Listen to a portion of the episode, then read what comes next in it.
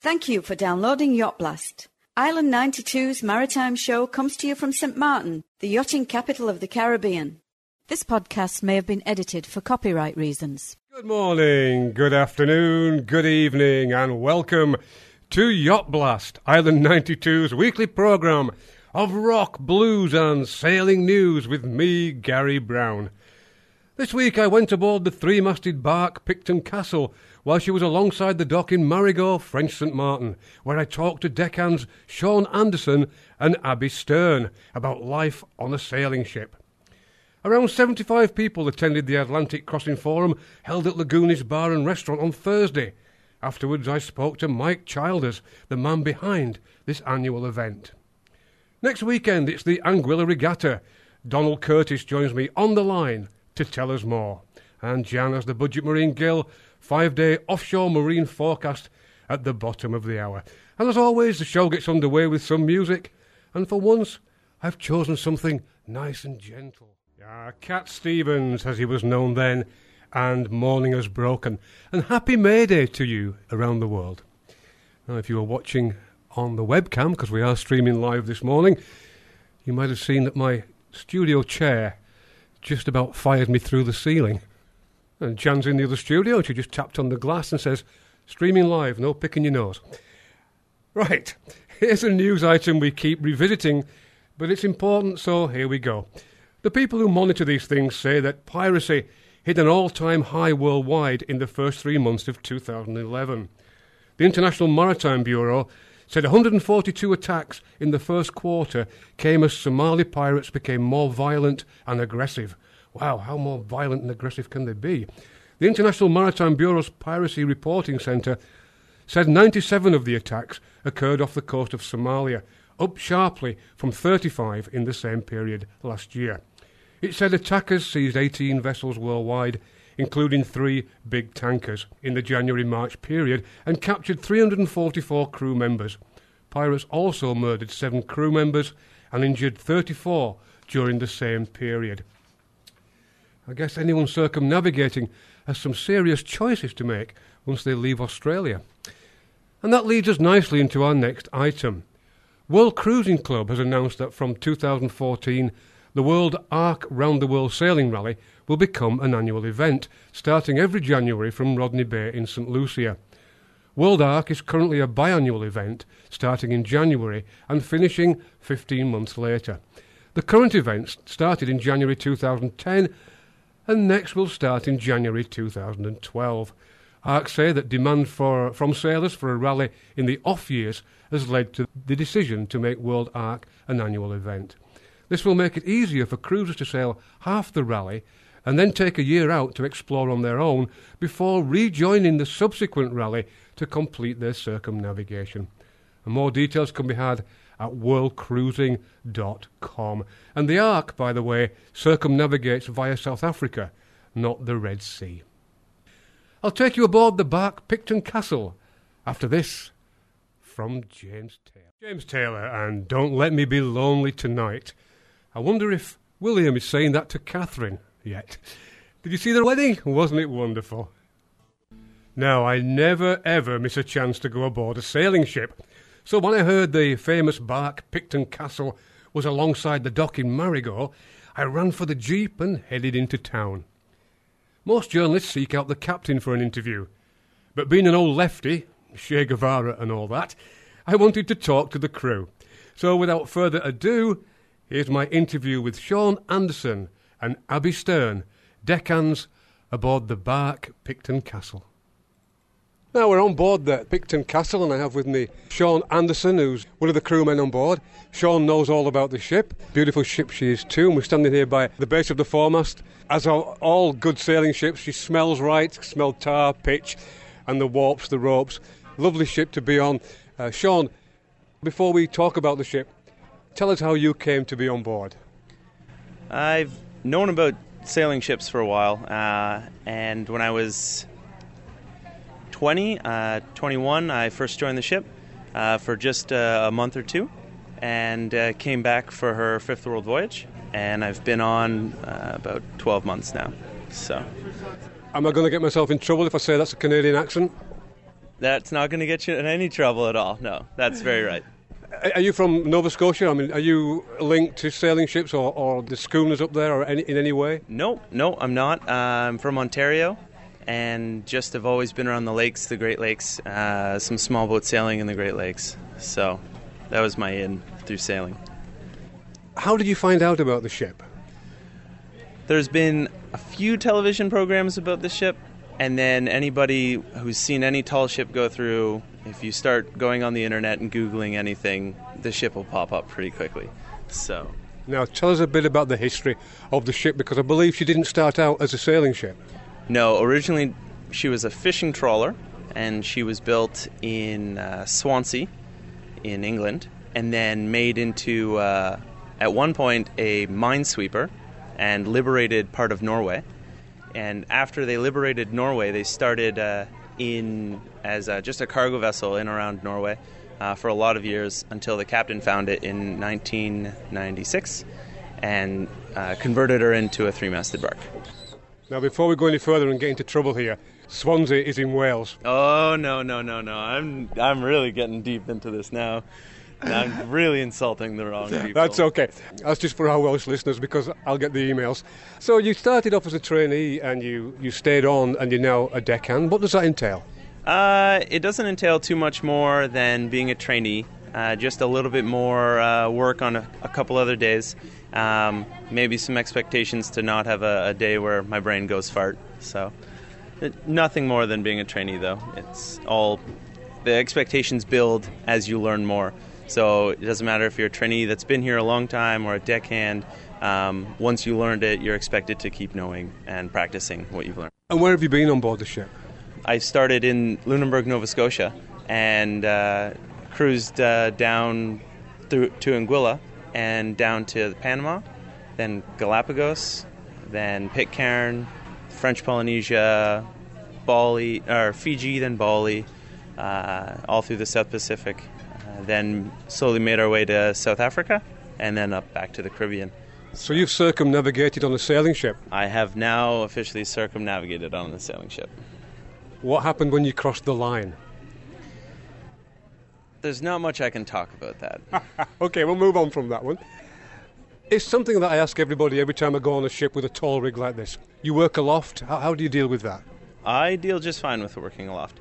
Um, I've been going aloft regularly since the beginning. Uh, didn't have any problems. Just got to know your limitations, and you're set. So But what if you had limitations? What if you didn't like going aloft? Are you still welcome aboard? yes, yeah, it's totally optional. Aloft optional is it's one of the only things that we say is optional about this ship. That you got to clean ahead, you got to stand watch, but going aloft is the optional, uh, the main optional bit. Okay, we got Abby Stern uh, coming down the, the ladder here. Abby, how are you? Uh, where are you from? I'm from North Carolina. And what brings you to the Picton Castle? Oh well, I love sailing. Um, I sailed a little bit on a schooner a few years ago, and I just randomly found this place online and signed up out on a whim, and they accepted me. Are you a trainee or are you part of the crew? I'm a trainee. I've been here since Bali, so six months. Okay, so you've almost done a circumnavigation. Almost, almost. Sean, do you plan to stay on board a lot longer and make a career of this? Um, I I may continue with this and make a career. It's a very very strong possibility. So, um, kind of focusing on just getting home before I want to even take a guess at what I want to do after this. So, but I'm probably going to go for some more licensing after this and see where it takes me. Abby, what about you? Uh, I plan on living in Portland, Maine, moving to Portland, Maine, and going to the Maine Maritime Academy. It's amazing how many people I talk to on sailing ships who see a career ahead for themselves, and I think that's wonderful. Yeah, it's um, well, it's it's like a dream. You get to live outside and this in the sea and the wind and travel, and work hard every day and and sleep hard every night. Now, the, the, the world of the sailing ship was traditionally a man's world, Oh yeah.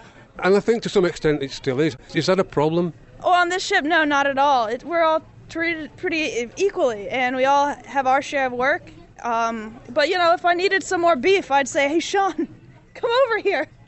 But some of the girls are probably stronger than some of the uh, a lot of the guys. Mixed living, personalities. We all have our own foibles. I know I've done many voyages, and sometimes some of the crew, and I'm sure I drive people crazy too, but people pick the nose or do things you don't like. Yeah. That's hard to deal with. Have you, have you come across that? Well, you know, you, yeah, but you learn to. We're a big family, and sometimes you get angry at your siblings, but you know how to work it out. What do you folks think about this? Oh, my parent, my mom loves it. My dad's worried, um, but mom, my mom's terribly worried too. But I'm doing what I love, and I'm getting an education, and uh, so they they're all for it. They really support me. Sean, do you do the whole thing here, hand reef and steer? Yes. So what's it like to, to be on the wheel of a ship like this? It can be amazingly intimidating if you let it be, but as long as you keep keep your uh, your horizon nice and nice and in view, you're fine. Absolutely fine. So- If you screw up on this ship when you steer, and you screw up big time.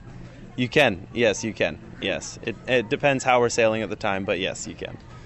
How does a ship like this deal with heavy, heavy weather? We deal pretty well with heavy weather. We uh, she's pretty stable. She's amazing stability, and uh, we just put up our big our nice storm sails and just ride it out. So we haven't had too much heavy weather either. That's kind of stick around the tropics where it's always nice. Yeah, keeping the right latitude, that's the way to go. I saw this ship under sail, leaving, I'm going to say Antigua, a couple of years ago. Could have been Anguilla. Probably was a couple of years ago. yeah. And uh, she was in sight for a long, long, long, long time, and she was going to windward and she was going sideways, so she can't be very fast. No, there is a saying about the ship. We may be slow, but we get around. So, uh, five circumnavigations, but we don't do it very quickly. And I hear that uh, you don't use the engine that much. No, we, we aim to sail as much as we can. We'll we'll shut down even if it's for a little bit. We'll we'll try to shut down for that amount of time. Abby, the old man, the skipper, good guy. Oh, he's great. Now you can say what you want, you know. Come on, be He's a brave. great guy. I love that guy. He scares he scares the hell out of me sometimes, but as all captains should. But he's a great guy. He's funny. He's got uh, this twinkle in his eye. Looks at you like, oh, what's going on? But yeah, I love the captain. Yeah, I have nothing but good things to say about the captain.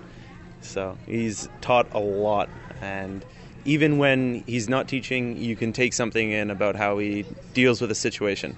So I think it's it's a sign of a good teacher that he, they're always teaching, even when they're not actively teaching. What's the worst thing you have to do on the ship? Is there anything you don't like doing? I don't like wearing shoes almost ever. Like that, that telling me I have to go put on my foulie boots is probably the worst thing you could do to me. Or saying I have to paint a loft.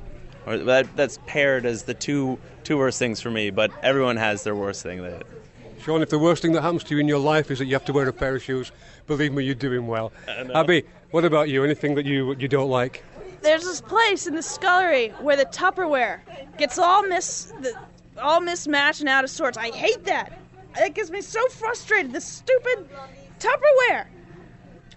It's okay, we can all hit Tupperware.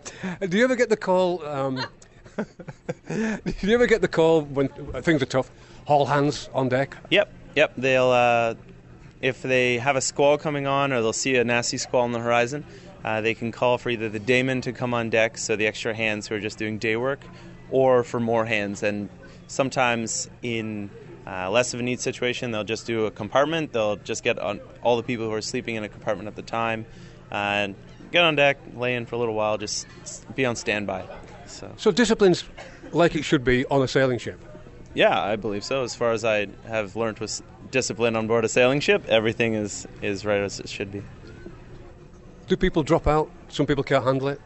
Some people can handle it, some people can't handle it physically, mentally, a lot of different reasons. Um, so, and, and that's fine. That's This isn't built for everybody, and uh, not everybody's built for this.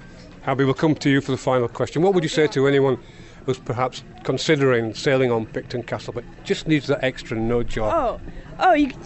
If you want to do it, you you must. You must try. You gotta push yourself, and and it's a challenge, but it's it's a great challenge. Yeah, uh, I highly recommend it. I endorse this completely. And there you go, Abby Stern and Sean Anderson, two super people aboard the bark Picton Castle. And there's not many people like Sean around who can say they have circumnavigated the world on a sailing ship. If you think you'd like to sail on the Picton Castle, then you can find out all the details on picton-castle.com. Island 92. Join the crew of the infamous floating bar Lucky Lady on a rip-roaring chase across the Caribbean. Tackle storms, party hard or die trying. Packed with unforgettable characters, Caribbean High is for anyone who dreams of adventure in the Caribbean and life on the edge. The Caribbean's number one sailing thriller, Caribbean High by Gary E. Brown, is now available in paperback and as an ebook from Amazon.com and Amazon.co.uk or ask at your local bookstore. Visit the author's website, GaryEBrown.net for details. Last week, Jeff Mayer sent me a lovely picture of his wife Mary Ann reading a copy of Caribbean High while he was painting the bottom of their boat, which is hauled out in Michigan, although I believe they've launched it now. Jeff and his wife live and sail on Gull Lake.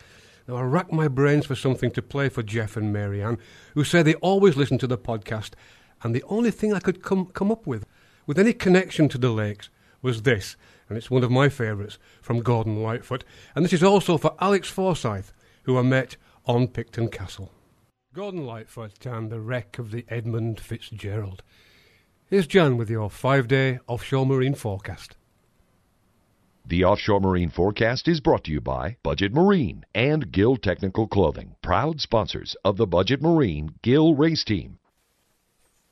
Here is the offshore marine forecast for the tropical North Atlantic and Caribbean Sea.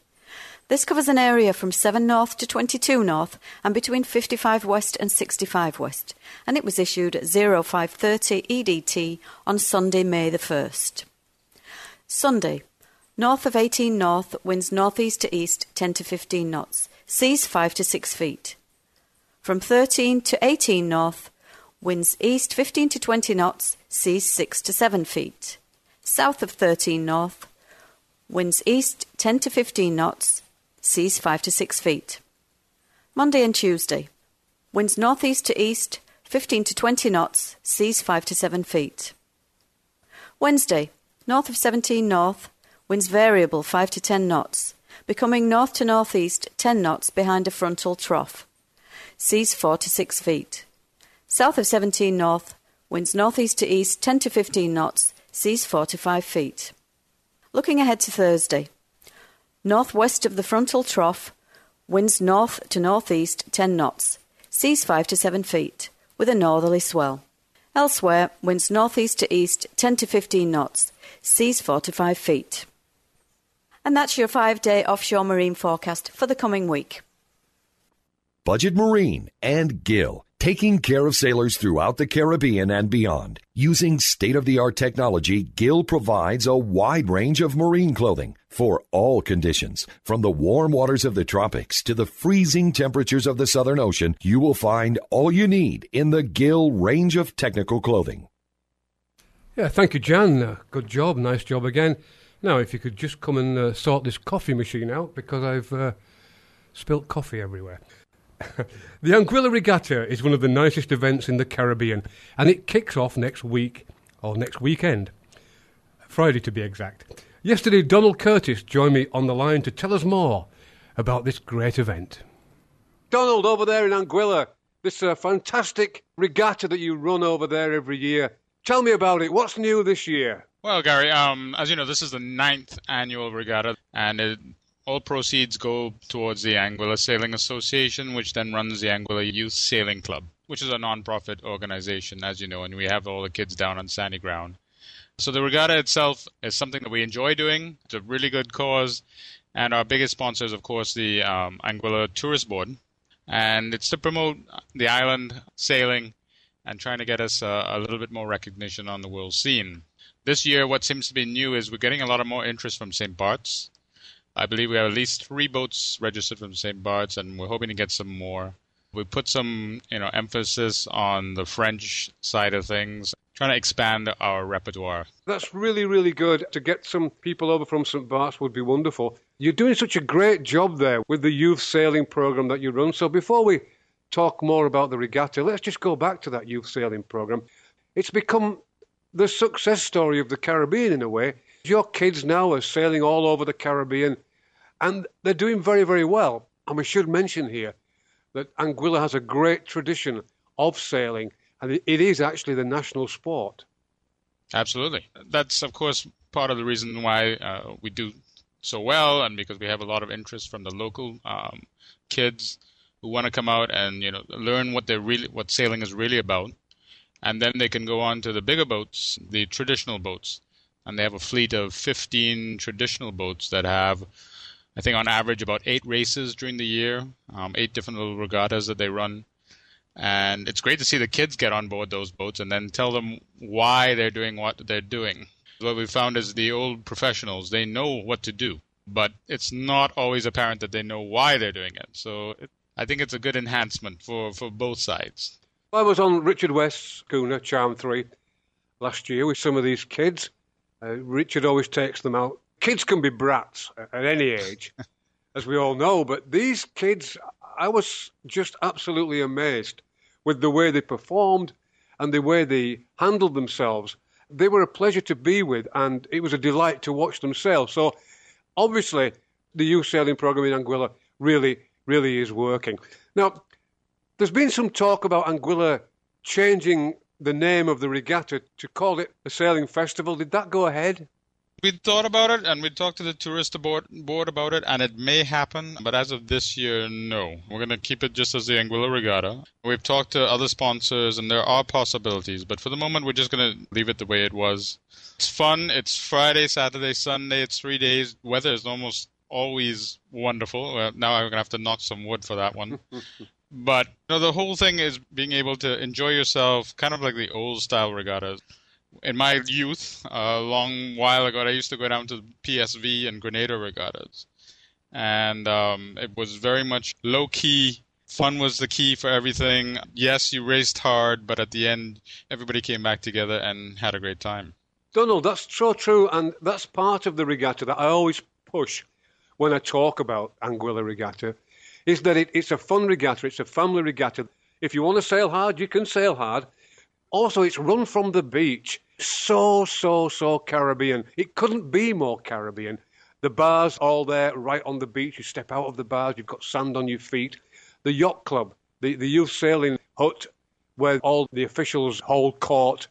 It's covered in sand. The whole regatta is a beach side regatta, and that is so Caribbean. And I do recommend people go to it. It's such a lot of fun, and it's so different. And also, as the season's winding down now, if you right. only do one regatta this year before you move off to your summer cruising grounds, do make it Anguilla. Even if you don't take part in the regatta, come over and enjoy the festivities because it's low key, but it's always good.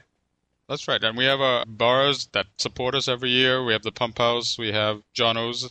As you know, um, Roy's will be doing all the breakfasts again this year for us. And also Ripples always helps us out. So it's a whole beach that joins in, in the weekend. And and very welcoming. I mean, customs is good. We don't have any problems with immigration. They're always very flexible. Everybody tries to come together to make sure that people do have a good time, and they get the right feel for uh, Anguilla and what we're about, and how we like to run things. That's true. A feel for Anguilla, that's very important. A lot of regattas don't do that. You don't get a feel for the island, but you certainly do in Anguilla. Now, Donald, very briefly, we have the same classes as normal, a cruising class, spinnaker class. Well, we're doing the multi-hull, and we believe we'll have the traditional schooners class again. We had only had two entrants last year, which was Tradition and one other boat out of um, Antigua.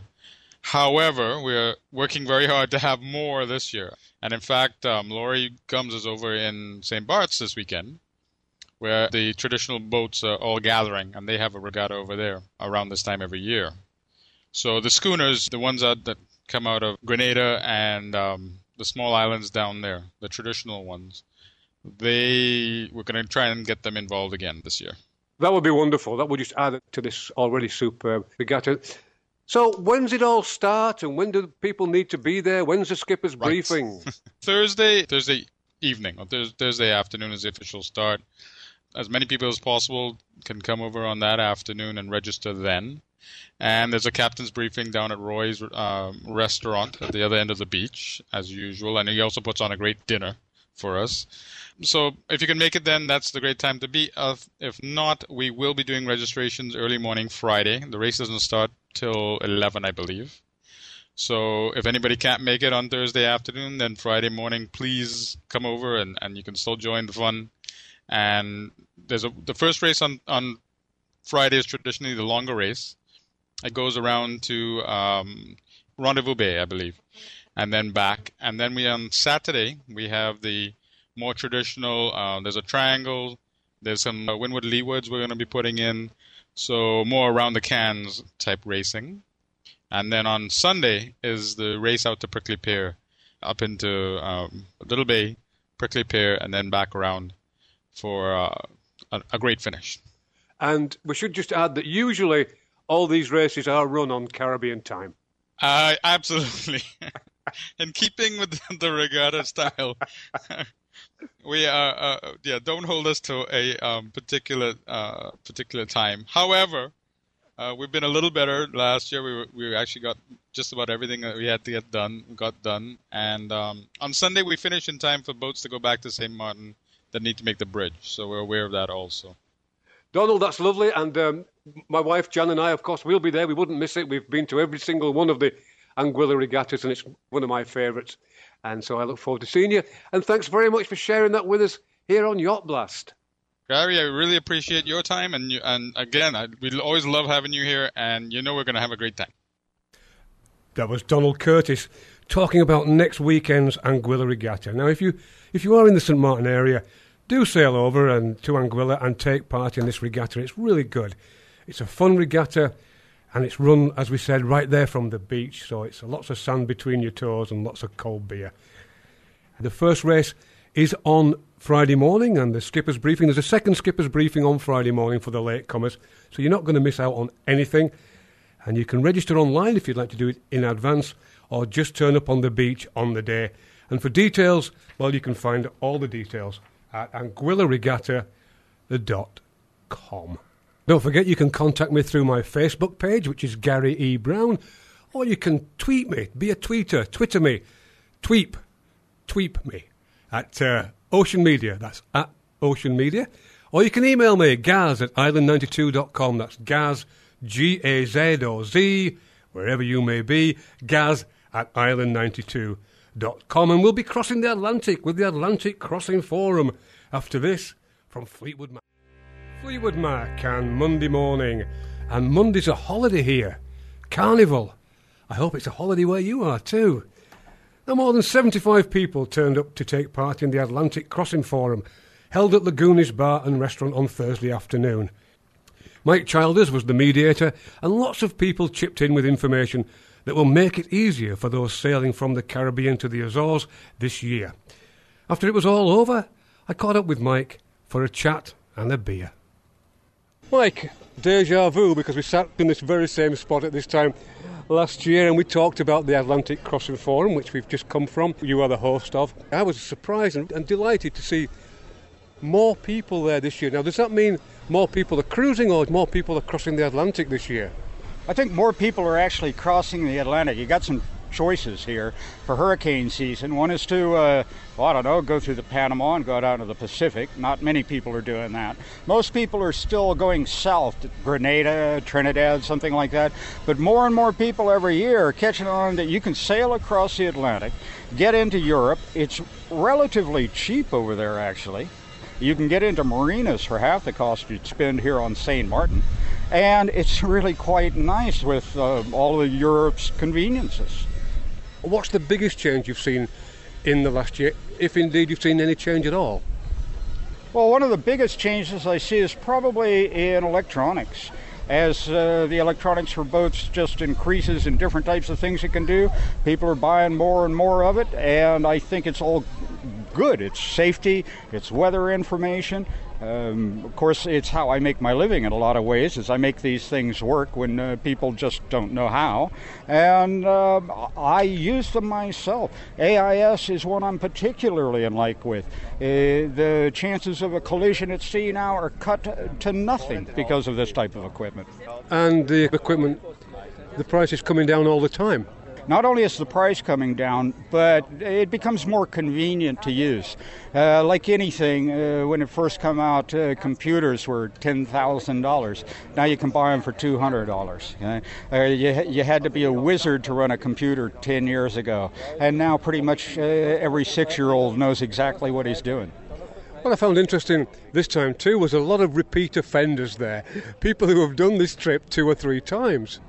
Like I said, it is getting more popular to go over there. It is, uh, well, I've been doing it, what, this will be my ninth year, I think, going across.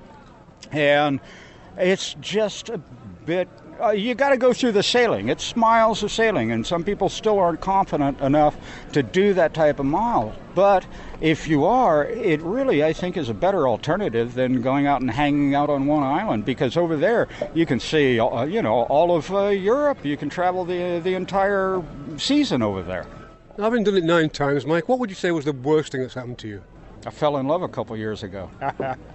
well, uh, but that's very nice indeed, and well, maybe it'll happen again this year. Um, you, you, touched on the routes again, uh, the cruising routes, and whether to go north or whether to go east. And there was some discussion there. One gentleman said he'd actually motored the rhumb line right to the Azores, which I don't really recommend. But there are choices. Uh, go north up towards Bermuda, uh, go into Bermuda. Lots of choices, but it seems like the ideal way of doing this is to leave St. Martin or leave the northern Caribbean islands and go north, and then as the wind clocks around, clock around with it until you're heading for the Azores, which is a simple thing to do. That's really how I try and run my, my passage when I uh, when I go. I'm looking at the winds up north. They're going to tell me when I need to turn east, and uh, so it's just reading the boat. Uh, typical sailing, really. And weather information, we must talk about that because that is on high on most people's agenda. Where when you're out there in mid Atlantic, do you get the weather information from? I get mine from WeatherFax, although that's a dying uh, thing. Uh, the governments who uh, send out these WeatherFax signals are not doing it anymore, or they're cutting their signal strength down to where it's hardly readable. Uh, these days, getting GRIB files from Iridium phones, uh, from satellite communications, single sideband is probably the more common thing. Um, I wouldn't recommend going across without weather information. Uh, certainly you can, but then you just get whatever you get. You can't prepare for something. It's really nice to see what's coming. Well, let's just go back to what you said earlier about WeatherFax.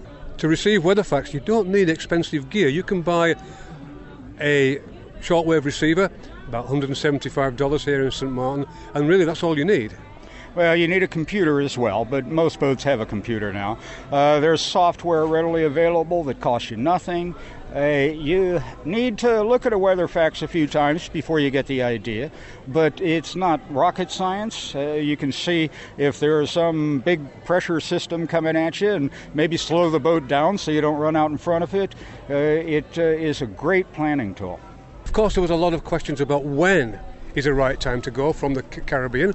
I've done this voyage twice. I, I did it leaving St. Martin 12th of June and again leaving on the 14th of June, and I had a wonderful trip. What's your recommendations there? Uh, I'd say middle of May to the middle of June.